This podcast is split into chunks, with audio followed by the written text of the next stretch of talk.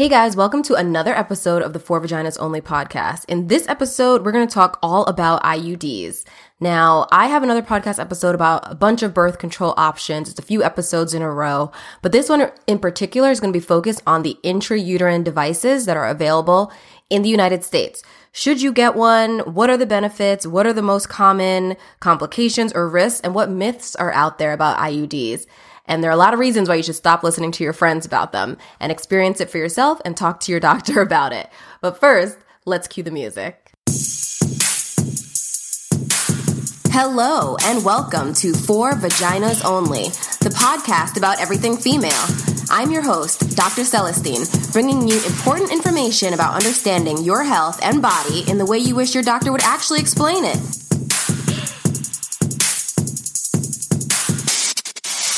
All right. Hi, For Vaginas Only listeners. Welcome to episode 55 of the For Vaginas Only podcast. In this podcast episode, we're going to talk about the intrauterine devices, or IUDs for short. So, the IUDs are a type of birth control that is long lasting. We call them LARCs or long acting reversible contraception. Reversible meaning not permanent, like a tubal ligation would be permanent these are reversible, similar to how birth control pills are reversible, etc. Um, you can take it out if you don't want to use it anymore, and they should not interfere with future fertility. So that's one thing to stop listening to your friends about. I get that a lot in my office. Will it affect pregnancy in the future? And I, it's a big no. Usually, I would say if you are going to have a pregnancy problem, it's something innate, something that was already there, or something that develops as you get older and is not commonly caused by the IUD. So let's get into the different IUD types that are available in the United States. So there are five different IUDs that are available. One is non hormonal, and four have hormones that they exude over different periods of time. So let's talk about the non hormonal IUD first. The non hormonal IUD is marketed as the Paragard. It's a copper IUD. So if you have any sensitivity to copper, you probably shouldn't use this. One thing that pops into my mind is anybody that has Wilson's disease. If you don't know what that is, great. But if you do, you probably should not have the copper IUD. So it does not exude any hormone at all. So if you have a history of blood clots like DVD, DVTs or pulmonary embolism, if you just want a birth control that doesn't have hormones, this is the one for you. Now, it's good for 10 years, so it can prevent pregnancy for 10 years.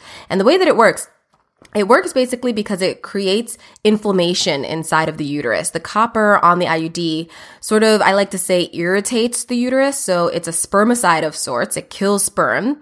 It irritates the lining of the uterus and your eggs so that they don't implant into the uterus.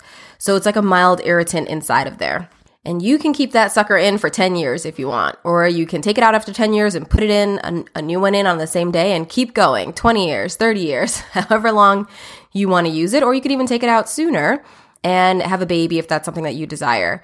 Now, the downside of the Paragard IUD is that it can increase how much period bleeding that you have and can also increase your pain with periods, something that we call dysmenorrhea.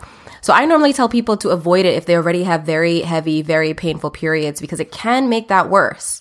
It doesn't usually stop your periods or lighten it like the other IUDs, but I will say, I will say, I have seen people that get the copper IUD and their periods go away or become lighter. I can't really explain that. Um, I just know I've seen it here and there. I would say that's not the most common outcome. The most common is increased bleeding, increased pain with periods. But hey, never say never. Okay, so now let's talk about the four hormonal IUDs. All four of them have the same progestin in it called levonorgestrel. So there are a lot of like if you look at birth control pills for example, birth control pills have estrogen and progesterone, two hormones in them that causes them to work the way they do. Some of the birth control pills also have levonorgestrel, this same progestin. However, in IUDs, there's no estrogen. It's just this progestin only. So if you have any aversion to estrogen or if you're not supposed to be using estrogen for whatever reason, then this could be a, a good birth control for you. Now, the reason I like these is because they usually control periods better. So your period usually becomes lighter and shorter um, over time of using this birth control as opposed to the copper IUD that we just talked about. So The period side effects are beneficial. Um, they also prevent pregnancy as well. Both the copper IUD and the hormonal IUDs are 99% effective at preventing pregnancy. So that means only a 1% chance you can get pregnant while they're in place in the right spot. The four hormonal IUDs are the Mirena, which is good for seven years now, the Skyla, which is good for three years, the Kyleena, which is good for five years, and the Liletta, which is good for eight years. So the years is how long that while they're inside of you, they will adequately prevent pregnancy at 99% rate. They all have different amounts of the levonorgestrel progestin.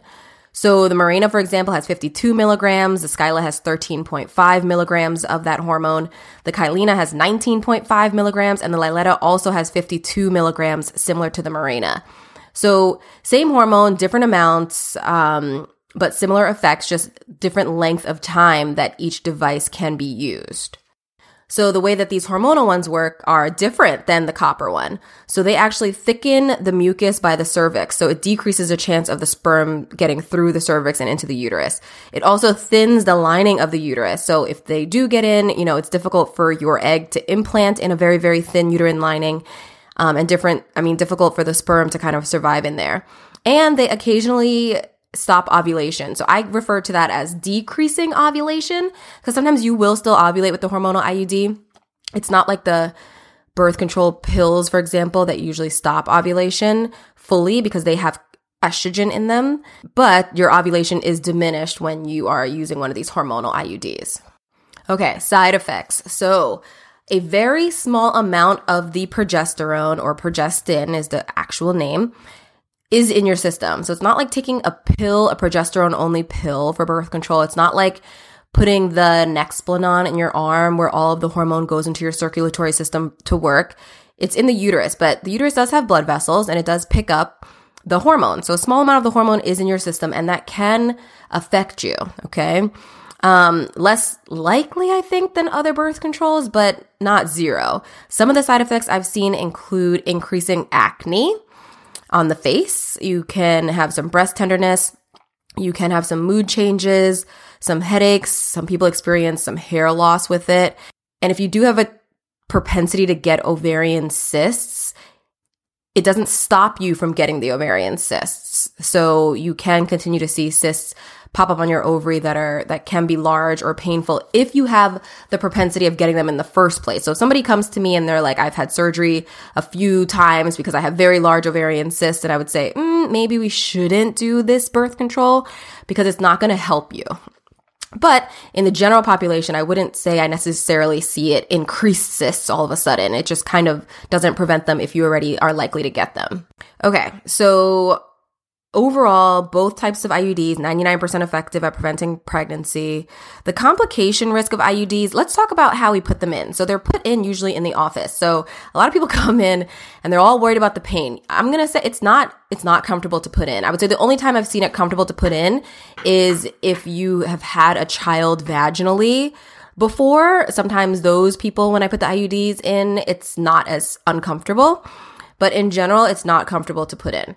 I don't even find, like, for example, the Skyla and the Kyleena are slightly smaller devices than the Mirena, Liletta, and Paragard.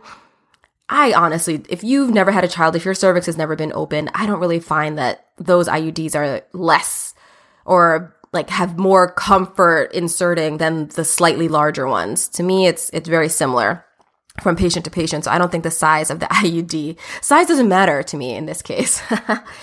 So it's similar to if you've ever had a vaginal exam or a speculum exam, your legs go in the stirrups, you're in the office, speculum goes in. Okay.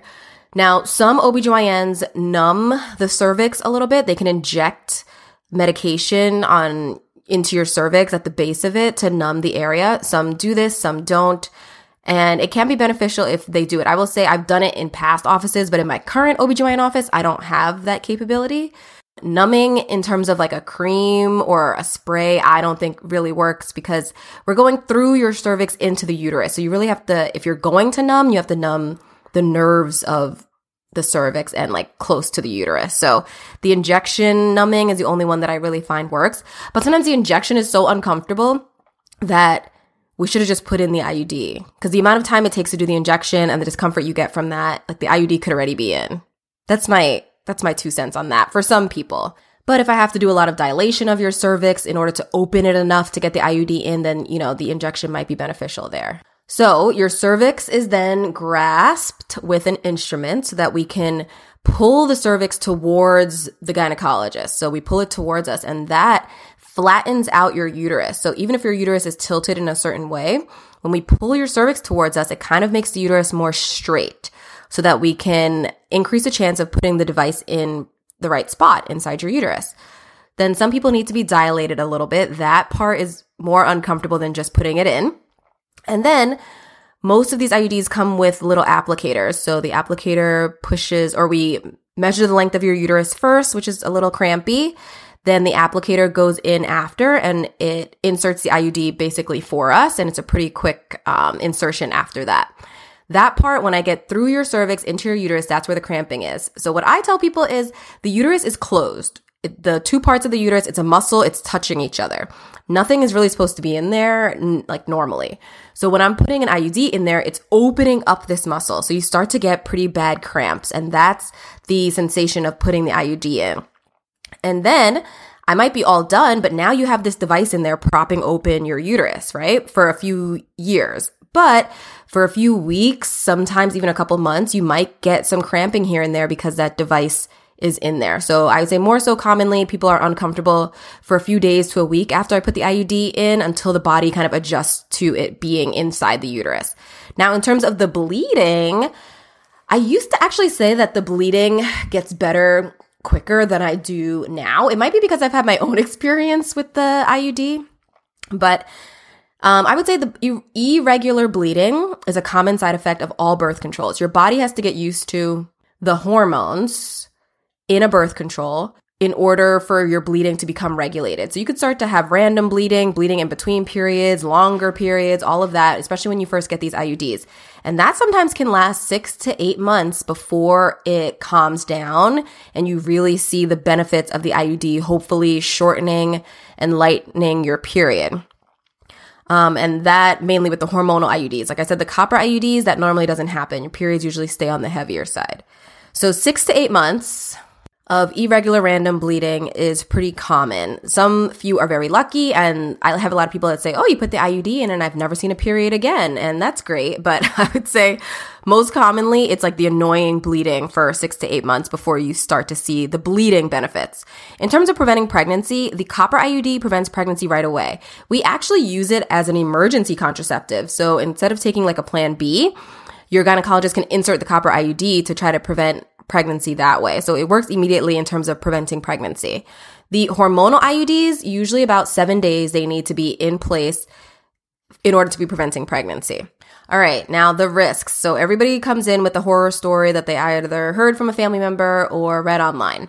Yes, I get it. And I will just say that, you know, people that have great experiences don't normally post it on the internet.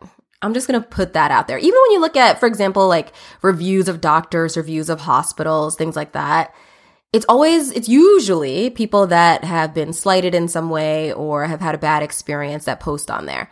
So I will say overall, the IUDs are great. The complication rate is really, really, really, really low. But there are, there is one complication in particular that only happens about 1% of the time that the IUD can move out of your uterus and end up into your abdomen.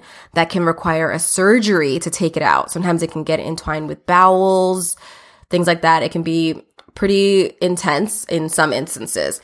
But that's about a 1% chance. And normally that happens earlier on when the IUD is placed. So for my patients, when I put in an IUD, I have them come back in about four to six weeks so that I can confirm that it's placed in the right spot. I do an ultrasound, a vaginal exam, and ensure that it's still sitting where it's supposed to be.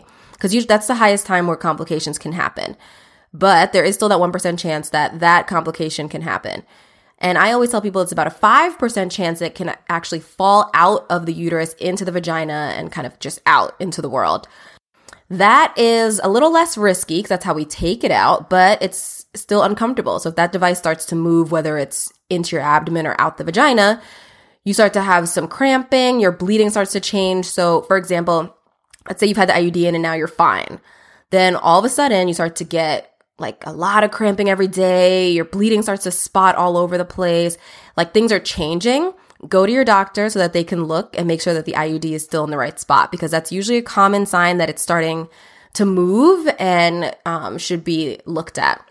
But the movement or migration, as we call it, is really, really rare. So 1% chance into the abdomen, 5% chance it could fall out the vagina, and usually happens earlier on, like a few weeks, a few months after the IUD is placed, if it's going to happen at all.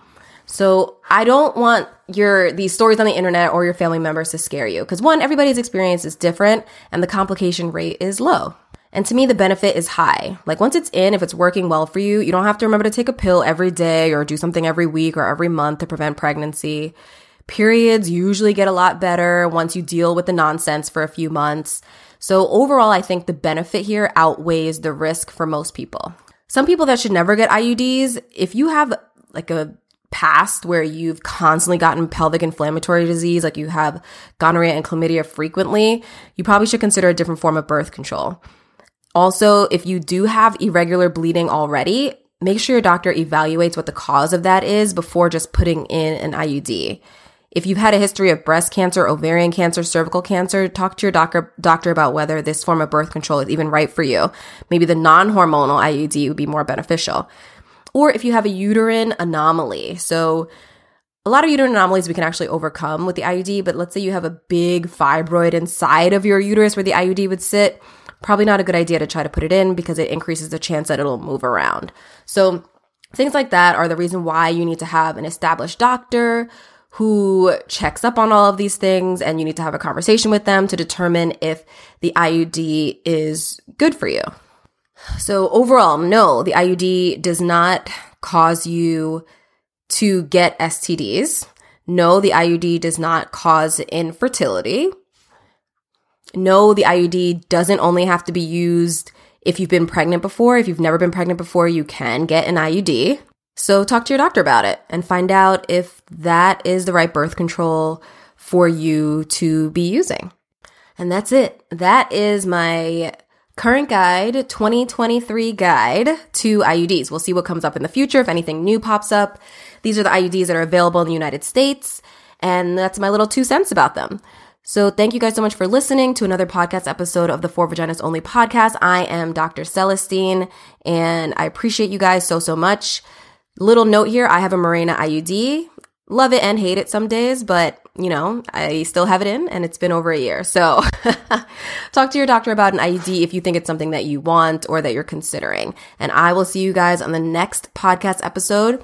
Until then, catch me at For Vaginas Only on Instagram or on TikTok. And you can always email me with any questions. As usual, I can't answer any direct medical questions, but general advice you can find on all of my platforms. Bye bye for now.